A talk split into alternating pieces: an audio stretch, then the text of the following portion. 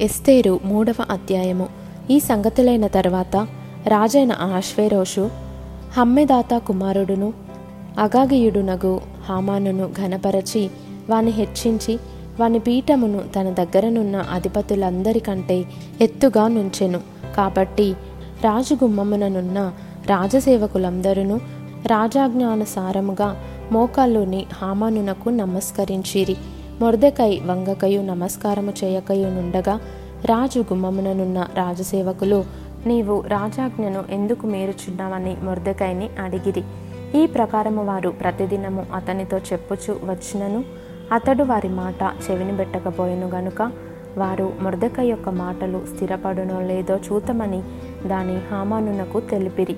ఏలయనగా అతడు నేను యూదుడను గనుక ఆ పని చేయజాలనని వారితో చెప్పి ఉండెను. మొర్దెకై వంగకయు నమస్కరింపకయు నుండుట హామాను చూచినప్పుడు బహుగా కోపగించి మొర్దెకై ప్రాణము మాత్రము తీయుట స్వల్ప కార్యమని ఎంచి మొర్దెక యొక్క జనులు ఎవరైనది తెలుసుకొని అహశ్వేరోషు యొక్క రాజ్యమందంతట నుండు మొర్దెకై స్వజనులగు యూదులనందరినీ సంహరించుటకు ఆలోచించెను. రాజైన అహశ్వేరోషు యొక్క ఏలుబడినందు పన్నెండవ సంవత్సరమున నీసాను మాసమున అనగా ప్రథమ మాసమున వారు హామను ఎదుట పూరు అనగా చీటిని దినదినమునకును నెల నెలకును అదారు అను పన్నెండవ నెల వరకు వేయుచూ వచ్చిరి. అంతట హామాను అహశ్వేరోషుతో చెప్పినదేమనగా మీ రాజ్య సంస్థానములన్నిటి అందుండు జనులలో ఒక జాతివారు చెదరియున్నారు. వారి విధులు సకల జనుల విధులకు వేరుగా ఉన్నవి. వారు రాజు యొక్క ఆజ్ఞలను గైకొనువారు కారు. కాబట్టి వారిని ఉండనిచ్చుట రాజునకు ప్రయోజనకరము కాదు.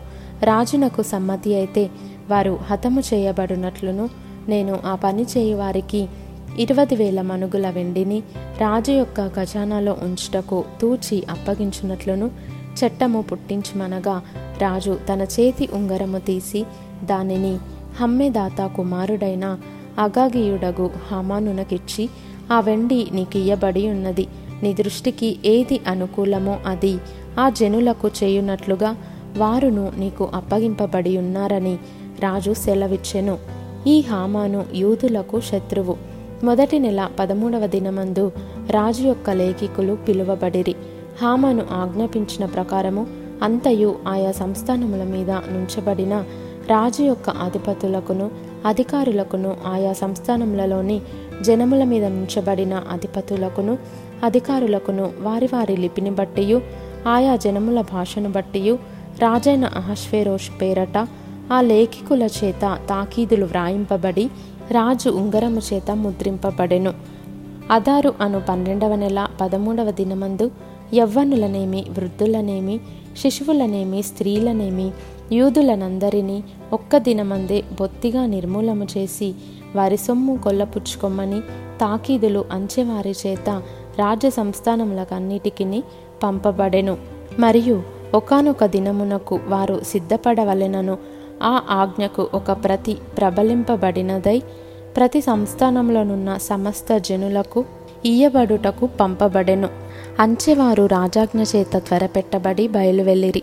ఆ ఆజ్ఞ శూషను కోటలో ఇయ్యబడెను. దాని విని శూషను పట్టణము కలతపడెను. అంతటా రాజును హామానును విందుకు కూర్చుండిరి.